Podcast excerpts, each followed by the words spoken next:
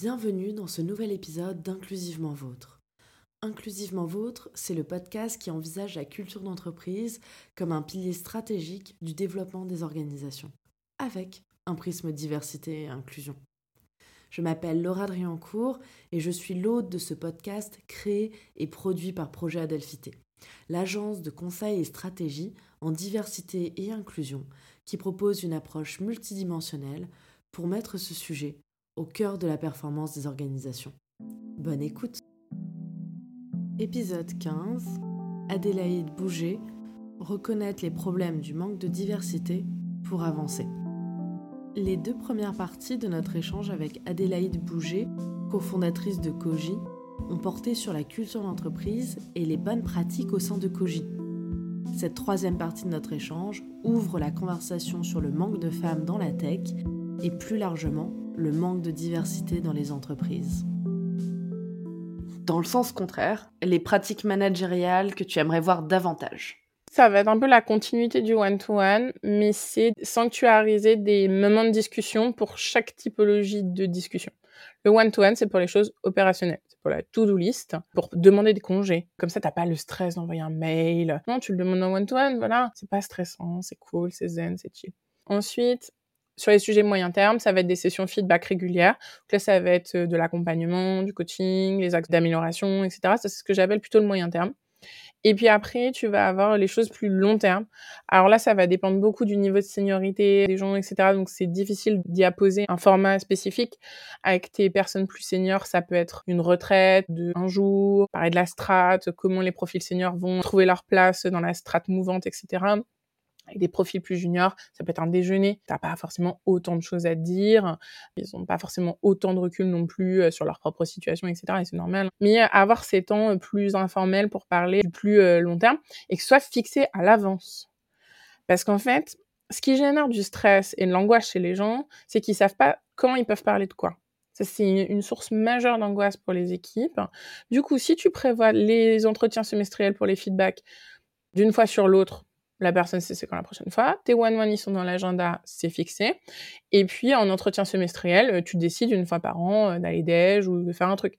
Et comme ça, c'est clair, c'est transparent.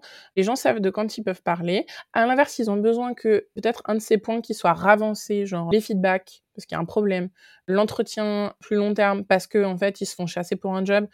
Ils sont en capacité de reach out et de dire ah non, mais en fait, on devait se parler dans deux mois, mais là, j'ai une proposition de taf. En fait, j'aimerais bien rester, peut-être. Ça dépend ce que tu vas me dire. Est-ce qu'on peut anticiper notre déjeuner? Simple, efficace, transparent, pas de problème. avoir ces trois niveaux de discussion, ça devrait jamais être au même moment parce que managérialement, c'est délétère. Tu fais tout un peu mal. Surtout, ça a permis euh, aux équipes d'être 100% à l'aise parce que du coup, quand elles vont à ce déjeuner, elles savent qu'elles vont parler de leur carrière, qu'elles sont sur le coup d'après, quoi. Elles sont pas là pour demander de petites augmentes. Les augmentes, tu les fais en entretien semestriel. Ça permet vraiment de classifier les informations qui sont passées quand et du coup, de pouvoir les faire passer de façon claire et qualitative, tout simplement l'importance d'expliciter en fait comment les choses se passent. Moi je dis souvent que je suis très partisane de l'enfonçage de portes ouvertes parce que j'explicite tout. Alors ça peut donner des situations un peu maladroites, un peu cocasses, notamment les premières fois, mais au moins c'est dit, c'est explicité et les gens ils se sentent beaucoup mieux, beaucoup plus à l'aise en fait, tout simplement aussi pour demander des choses comme tu dis, bah quand on sait à quel moment ça vient, on est quand même beaucoup plus serein ou sereine. Mais puis surtout c'est tellement facile de le mettre dans un livret d'accueil. Parce que ça, c'est les informations, on te les donne ton premier jour, tu les oublies, en fait. C'est normal, t'as trop de trucs qui arrivent. Mais en fait, ton livret d'accueil, ça doit être un livre euh, sacré, quoi. Genre, tu dois avoir toutes ces informations absolument vitales dedans. Nous, notre livret d'accueil, c'est pas si grand, je pense qu'il doit faire une quarantaine de slides, un truc comme ça. Mais t'as tout, genre, à quoi sert chaque réunion? Comment je dois lire ma fiche de paye?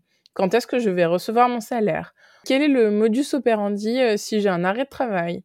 Et comme ça, même si quelqu'un oublie que c'est dans le livret d'accueil, si on vient me poser la question, je dis bah va voir le livret d'accueil. Voilà. J'aurais préféré que la personne se rappelle, mais en fait c'est la vie, elle s'en rappelle pas.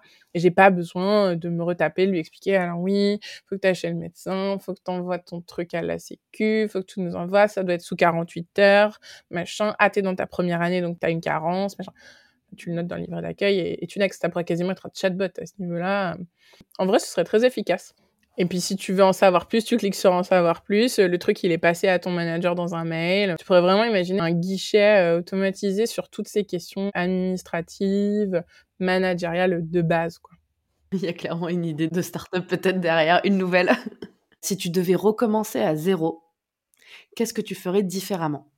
Koji, c'est un peu ma troisième aventure entrepreneuriale. J'ai eu une première aventure un peu de loin parce que j'étais en poste. J'ai aidé un de mes associés actuels, qui est aussi mon mari, à vendre sa première boîte. Ça a pris deux ans. C'est une aventure de plus loin, mais on était un peu bébé, on était très jeunes, on avait 21 ans. C'était une aventure entrepreneuriale un peu bordélique, honnêtement. J'en ai tiré des choses. Après, il y a eu une aventure de start-up, donc de levée de fonds, etc., avec un désaccord avec le fondateur sur les valeurs, la strat, donc on est parti. Et il y a eu Koji. Koji, c'était un peu le projet de la trentaine. On a lancé Koji juste avant notre trentaine, on avait 28 ans. Ça faisait 7 ans que je bossais en grand groupe, moi perso. J'avais beaucoup de choses à redonner. Et c'était un moment aussi d'ancrer ce que je sais faire, en fait. Cette question est d'autant plus pertinente parce que le COGI actuel, en tout cas, est terminé. On a décidé de déposer le bilan, etc. Mais je pense qu'il y a un truc vraiment sur lequel on n'a pas été assez fort, c'est sur les recrutements. Je pense qu'en fait, trois ans après, le truc vraiment que j'en ressors, c'est que faut être très dur sur les recrutements. On était déjà dur. Il y a une statistique faussement un peu connue euh, qui circule sur nous, c'est qu'on avait un taux de rupture de période d'essai de 30 et 40% qui est évidemment euh, énorme hein, comparé à la place, où ça doit être bien en dessous de 5%.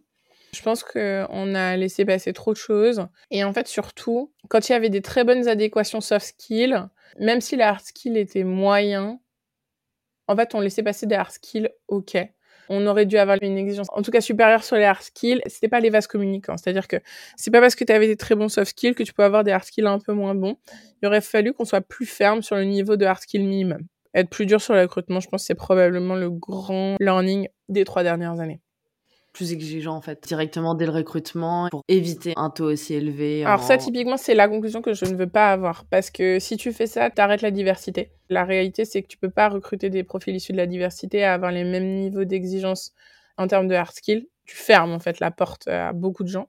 Non, mais par contre, faut être beaucoup plus exigeant en période d'essai encore plus que ce qu'on a pu l'être, alors qu'on avait déjà tout un système, euh, on topait des axes d'amélioration en milieu de période d'essai, qui était en fait au moment du renouvellement de la période d'essai, etc. C'était déjà assez stressant et exigeant hein, pour les équipes, honnêtement.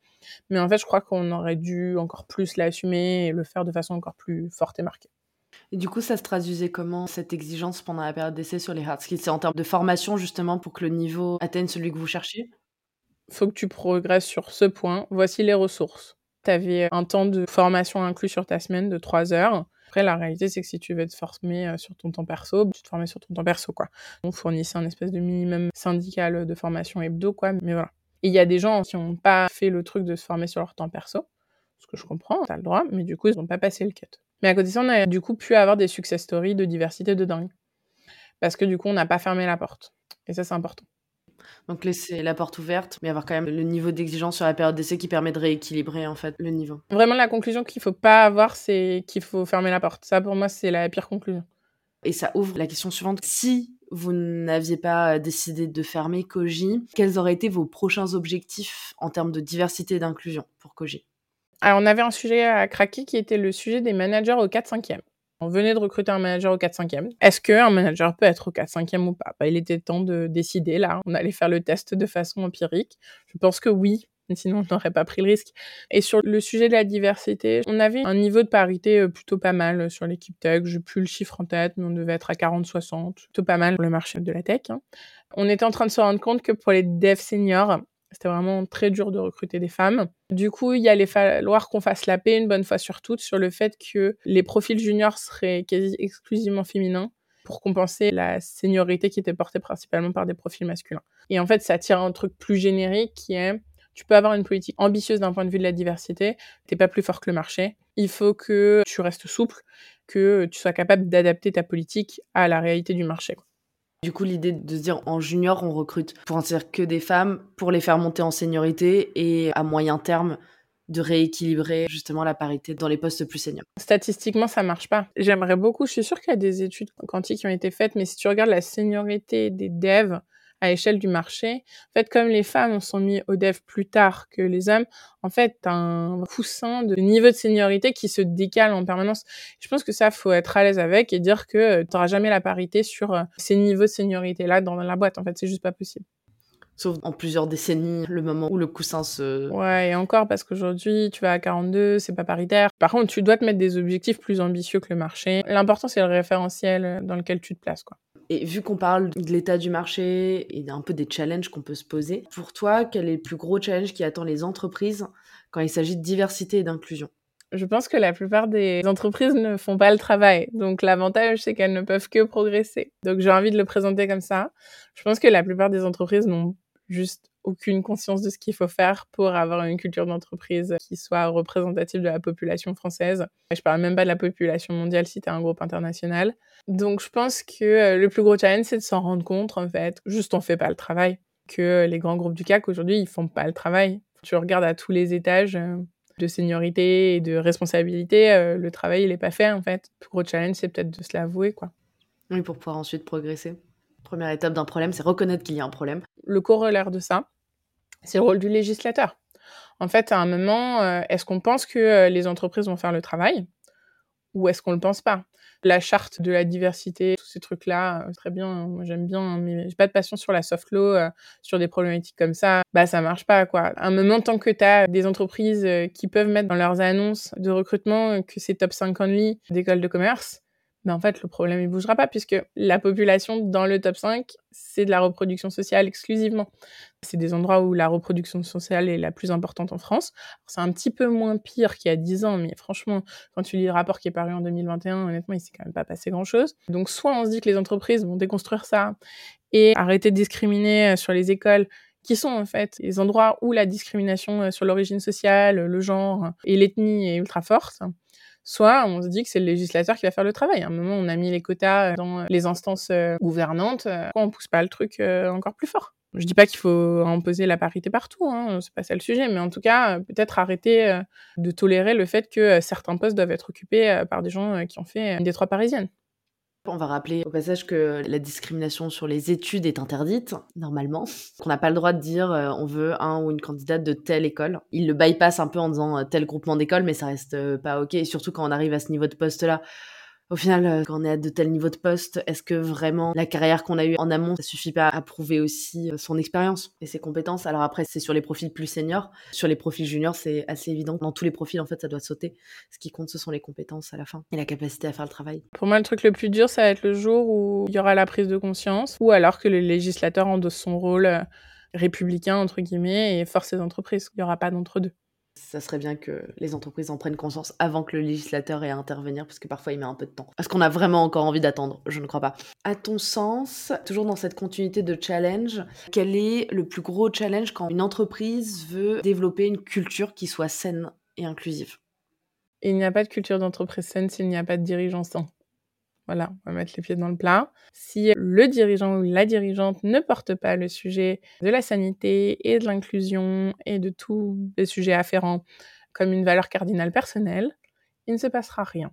le plus gros challenge, c'est de se dire soit on va avoir une bipolarité extrême des dirigeants et des dirigeantes sur le sujet avec des stratégies de boîte radicalement différentes, pour ne pas le citer, Faber, Danone, voilà, démis de ses fonctions. Soit on va avoir euh, des dirigeants en fait pour qui euh, c'est pas un sujet. Il y en a plein, on ne citera pas de nom. Tout ça pour dire qu'en fait le changement il vient des dirigeants en entreprise. Je vais nuancer ce propos quand même.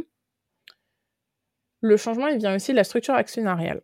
Demain, les entreprises qui ont des capitaux euh, ouverts au public, sociétés cotées ou avec des très gros fonds d'investissement, etc en fait, elle peut pas vraiment euh, mettre en place euh, ce genre de politiques qui ont des impacts économiques à court terme librement. Je pense que c'est pas possible. Du coup, j'ai bien envie de dire, euh, c'est un tableau à double entrée. En tête de ligne, tu auras la structure actionnariale, en tête de colonne, les valeurs du dirigeant et de la dirigeante. Et en fonction de la case dans laquelle tu tombes, ça va plus ou moins bien se passer, quoi. Je suis assez d'accord avec cette analyse. Nous, c'est ce qu'on voit beaucoup, c'est il faut que l'équipe de direction, l'équipe fondatrice ait à cœur de faire bouger les choses parce que si il et elle gardent leurs mauvaises habitudes, on va appeler ça comme ça de manière euh, gentille, pourquoi le reste des équipes ferait des efforts pour évoluer en fait? Mais là, on reboucle exemplarité, engagement personnel, tous les trucs qu'on connaît parfaitement de toute façon. Donc, euh, C'est bien, on boucle et on arrive sur la conclusion et on va parler idées reçues. Et typiquement, est-ce que tu pourrais nous citer une idée reçue sur la culture d'entreprise et son lien avec la stratégie? La culture d'entreprise, c'est les DRH qui doivent le gérer. Non, pas du tout. ok, le volet people, il est hyper important, hein, évidemment, mais la culture de la boîte, c'est partout, en fait.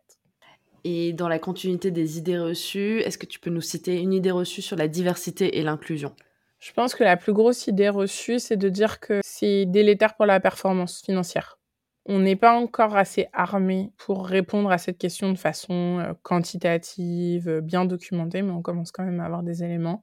Oui, à court terme, c'est un surcoût, mais à moyen terme euh, et à long terme, c'est un vecteur de pérennité financière pour les entreprises. Je pense que l'idée reçue numéro un, elle est vraiment côté économique sur ce sujet. C'est vrai qu'il y a encore beaucoup d'entreprises qui fonctionnent sur le court terme. Après, quand tu fais du reporting trimestriel à tes actionnaires, t'as pas le choix non plus, en fait. C'est l'équilibre à trouver c'est pas nécessairement évident, mais c'est vrai que si on arrivait à se projeter davantage sur le long terme, on sortirait davantage euh, de cette idée reçue.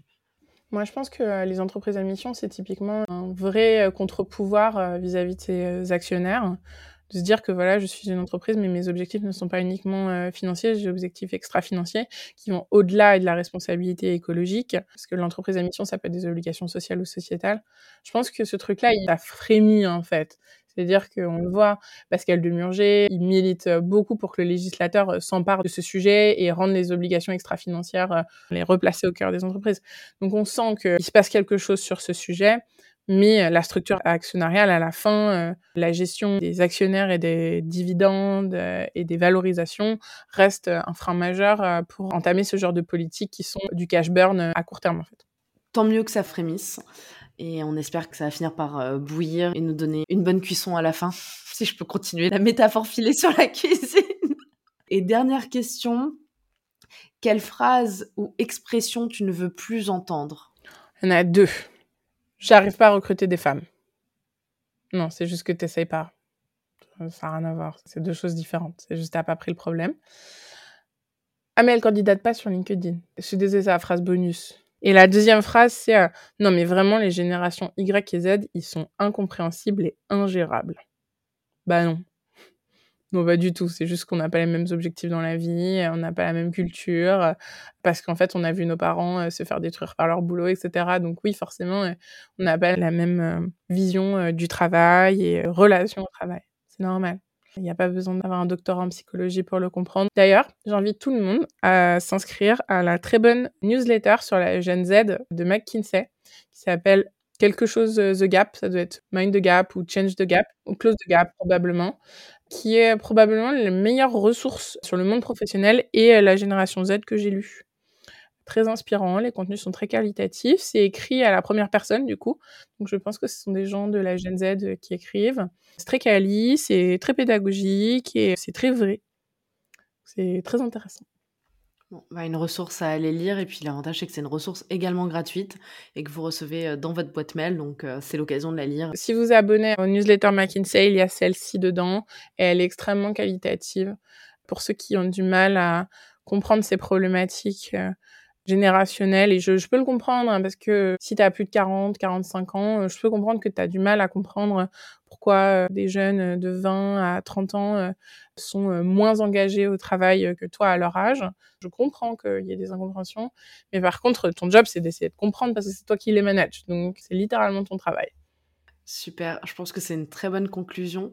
Je vais te poser une dernière, dernière question que je pose à tout le monde, qui est comment tu te sens à la fin de cet enregistrement bah, Je trouve qu'on a discuté de plein de trucs. Il y a plein de choses qui sont venues. On n'a pas trop digressé, ça va. C'est toujours un peu le risque quand on part sur ce genre de sujet.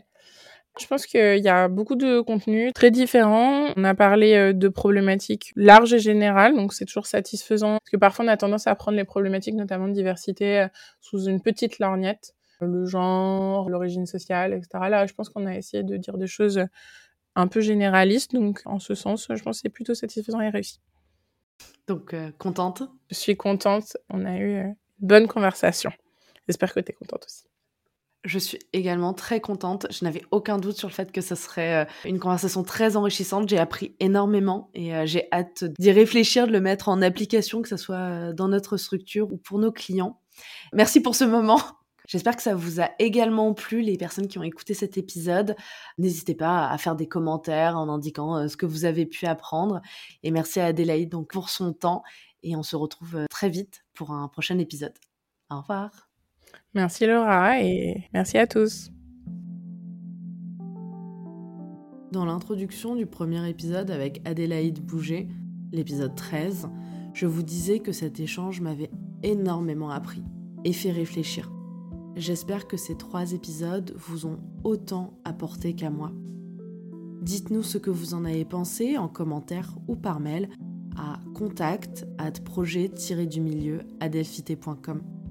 On se retrouve la semaine prochaine pour notre prochain invité qui est responsable RSE. Nous espérons que cet épisode vous a plu. Vous pouvez nous retrouver sur toutes les plateformes d'écoute mais aussi sur le site www.projet-du-milieu ainsi que sur la page LinkedIn et Instagram de Projet Adelphité. Tous vos likes, partages, commentaires sur toutes les plateformes d'écoute, ainsi que vos 5 étoiles sur Apple Podcast soutiennent notre travail. À très bientôt pour un nouvel épisode d'Inclusivement Vôtre.